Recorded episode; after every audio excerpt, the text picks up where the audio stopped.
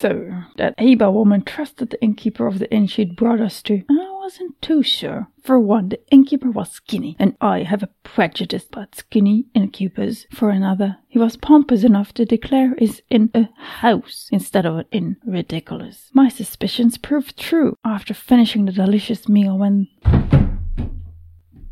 This is Nedek, my adventure, written down in a better way than I can tell it.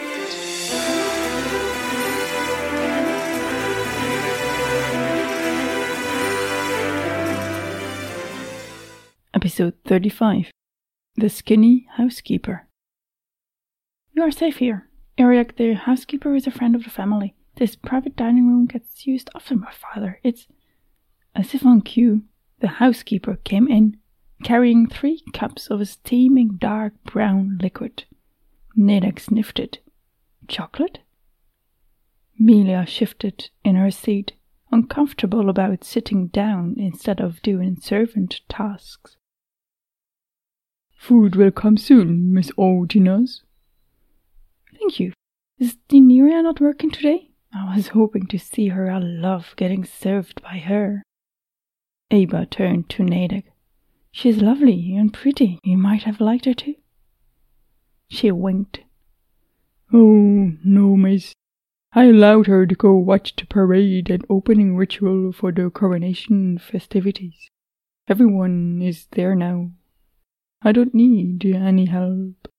But I did tell her to come back before it finished because I expect a rush of people. Everyone will want to celebrate. Oh, good. You might see her before the day has ended. Aba kept talking as the housekeeper left. Do you enjoy your kaka? It's a specialty of this house. Molten chocolate mixed with nut milk and a hit of liquor. There are more ingredients, but Iriak keeps them secret. I always ask for a double hit because it gives a wonderful bite. It is delicious, is it not? The food is delectable here as well. You will see. Now tell me, how did you fall in love with Lord Pagewin? Nedek nearly choked on her next swallow of kaka. I am not in love with him, she said slowly. I mean, maybe I like him. But that's not love. Why are you looking at me like that? We don't even know each other well. We just had a little adventure together. That's all. That is all? Edek laughed and took Nedek's hand. Dear Sidon, that is certainly not all there is to that story. The look between the two of you spoke of much more. Come now, you can trust me. A friend of Lord Pagewin is a friend of me. Why do you keep calling him Lord? If he really is such a good friend of yours, you should just call him by his name alone. Nedek withdrew her hand from underneath the other woman's. She reassessed her earlier thoughts about Aba's age. She might be slightly older instead of younger. Why, it is proper to do so. They made that clear enough when I saw him last. If I sound that bitter, I will not apologize for it. I truly do miss my friend, but. Iyok entered, carrying a large plate of roasted potatoes and a basket of sliced bread. He put it down in the middle of the table, saying the rest of the meal was on its way. His eyes lingered on Nedek, long enough to notice the oddity. Ladies, please, do not stop your conversation because I enter. I will return with your plates swiftly. Before he left, he gave Nedek another side eyed glance. Does he always look at people like that? Nedek asked Aba, frowning at the door. Like what? I have not noticed anything strange. Perhaps he is taken away by your beauty, as I am. That was too much. Nedek burst out laughing. She was relieved when the other woman laughed along with her, indicating she had been joking. If she had meant it as a way to distract from the possible tension, she'd succeeded. Nedek appreciated people who could use humor to relieve serious situations. They hadn't finished laughing when the housekeeper came back in, this time carrying three plates. He said it was Aba's favorite, balls with tomato sauce. The sauce was yellow, reminding Nedek of how Winey had reacted to merely mentioning red food. Poor guy will never know the delight of eating a strawberry. The housekeeper went on to explain Nedek how the balls were made. He bragged about how the special process they used on a mixture of nuts, flour wash, and herbs made the balls taste as good as they are. He mentioned this level of food and the service he provided, of course, made the difference between a common inn and a house like his.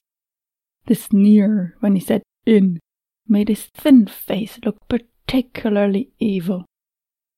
He scooped each of them a spoonful of potatoes on their plates, even Melia's. Aba told him she'd like to have privacy now and would ring the bell if she needed his service. It was only then Nedek noticed the small rope hanging next to the door. They dug in their food. With all the excitement of the morning, Nedek had gotten hungry. She hadn't realized it until she put the first bite in her mouth. It was delicious. The balls were soft, with the right amount of chewiness on the inside and crispness on the outside. The tomato sauce was possibly the best she'd ever eaten, never mind the odd color. And the potatoes. She loved potatoes in all their forms and sizes, prepared in every way possible. These were amazing. Everyone was quiet while eating, focused on their meal. She was cleaning off her plate, using pieces of bread to soak up the last of the sauce, when Melia surprised them all by speaking. I do not feel so well, mistress.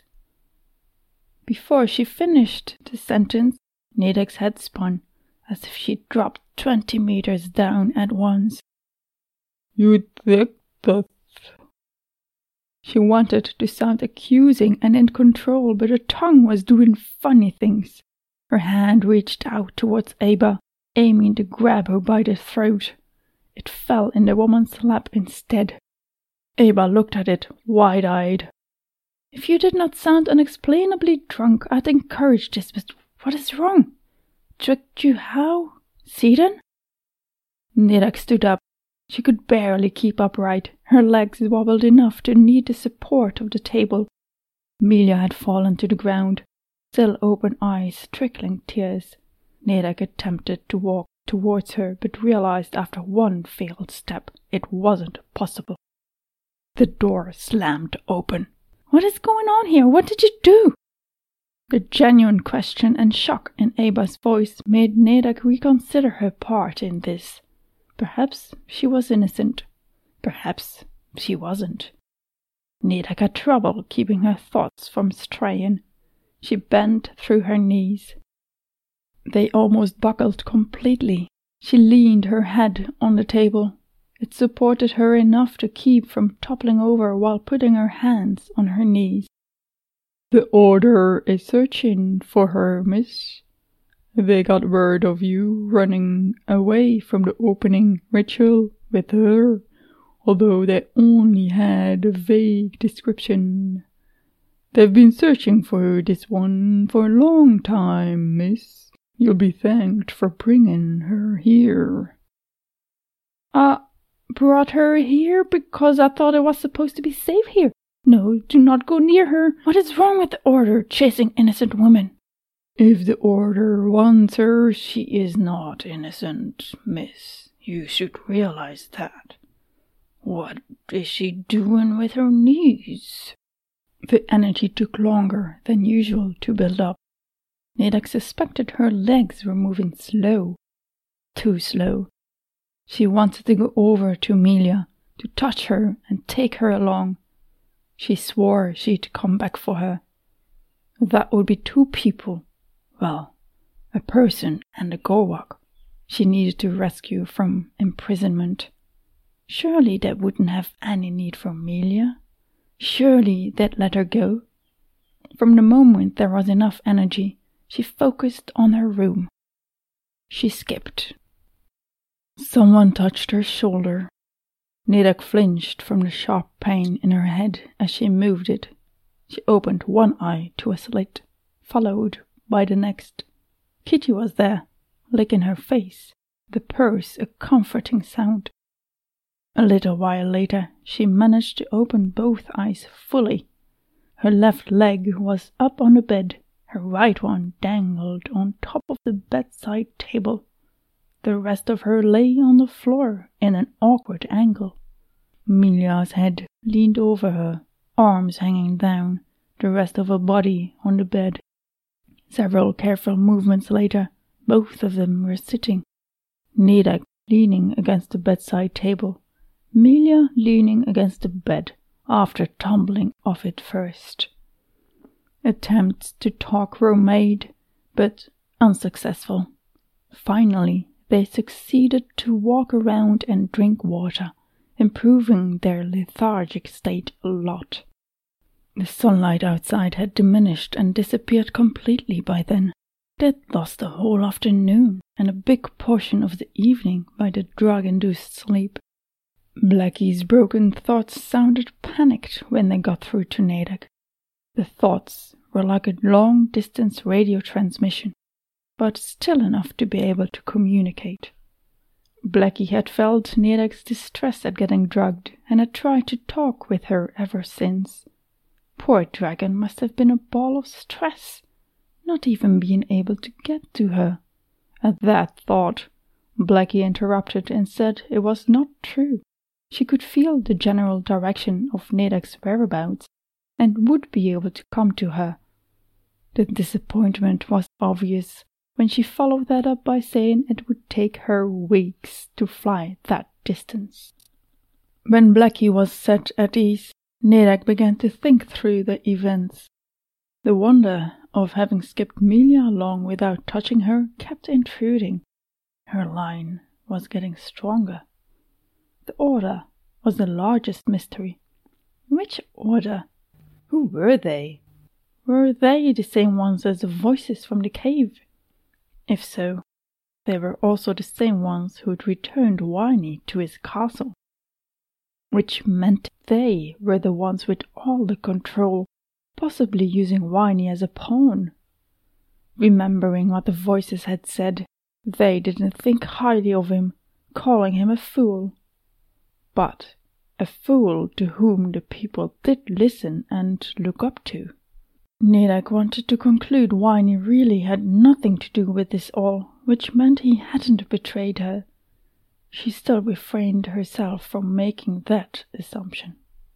She did believe Aba didn't have bad intentions. Her reaction to the poisoning by the housekeeper had been genuine. Nedek kept playing the scene over and over in her head. The more she did so, the more she was convinced of Aba's innocence. She decided to trust her gut feeling in this. She could have an ally in the woman.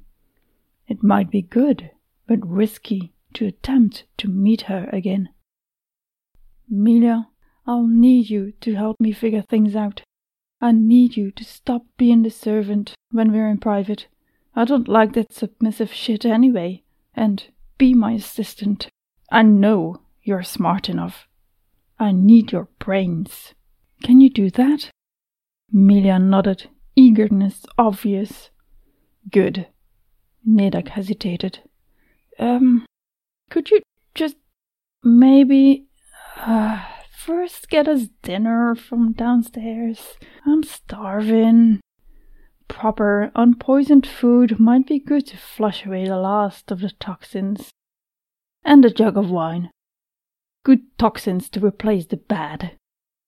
Milia grinned and gave a mock curtsy. Nedek settled herself at the desk. She was ready to push through all the pages her parents left. It was clear she couldn't keep in hiding for another ten days.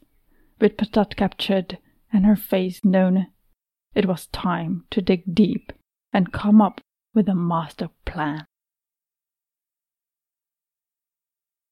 You have been listening to Nedek, Chapter 35 The Skinny Housekeeper. Narrated, adventured, and lived through by myself, Nedek. Written in a better way than I can tell it by Astrid Jeff. Don't go just yet. We've got bloopers coming up. Find us on Twitter at Astrid Jeff and at Nedek and Kitty. And now the sound of a person falling down. Do I really just have to fall down to get this sound? I'm good. Ow. Ow.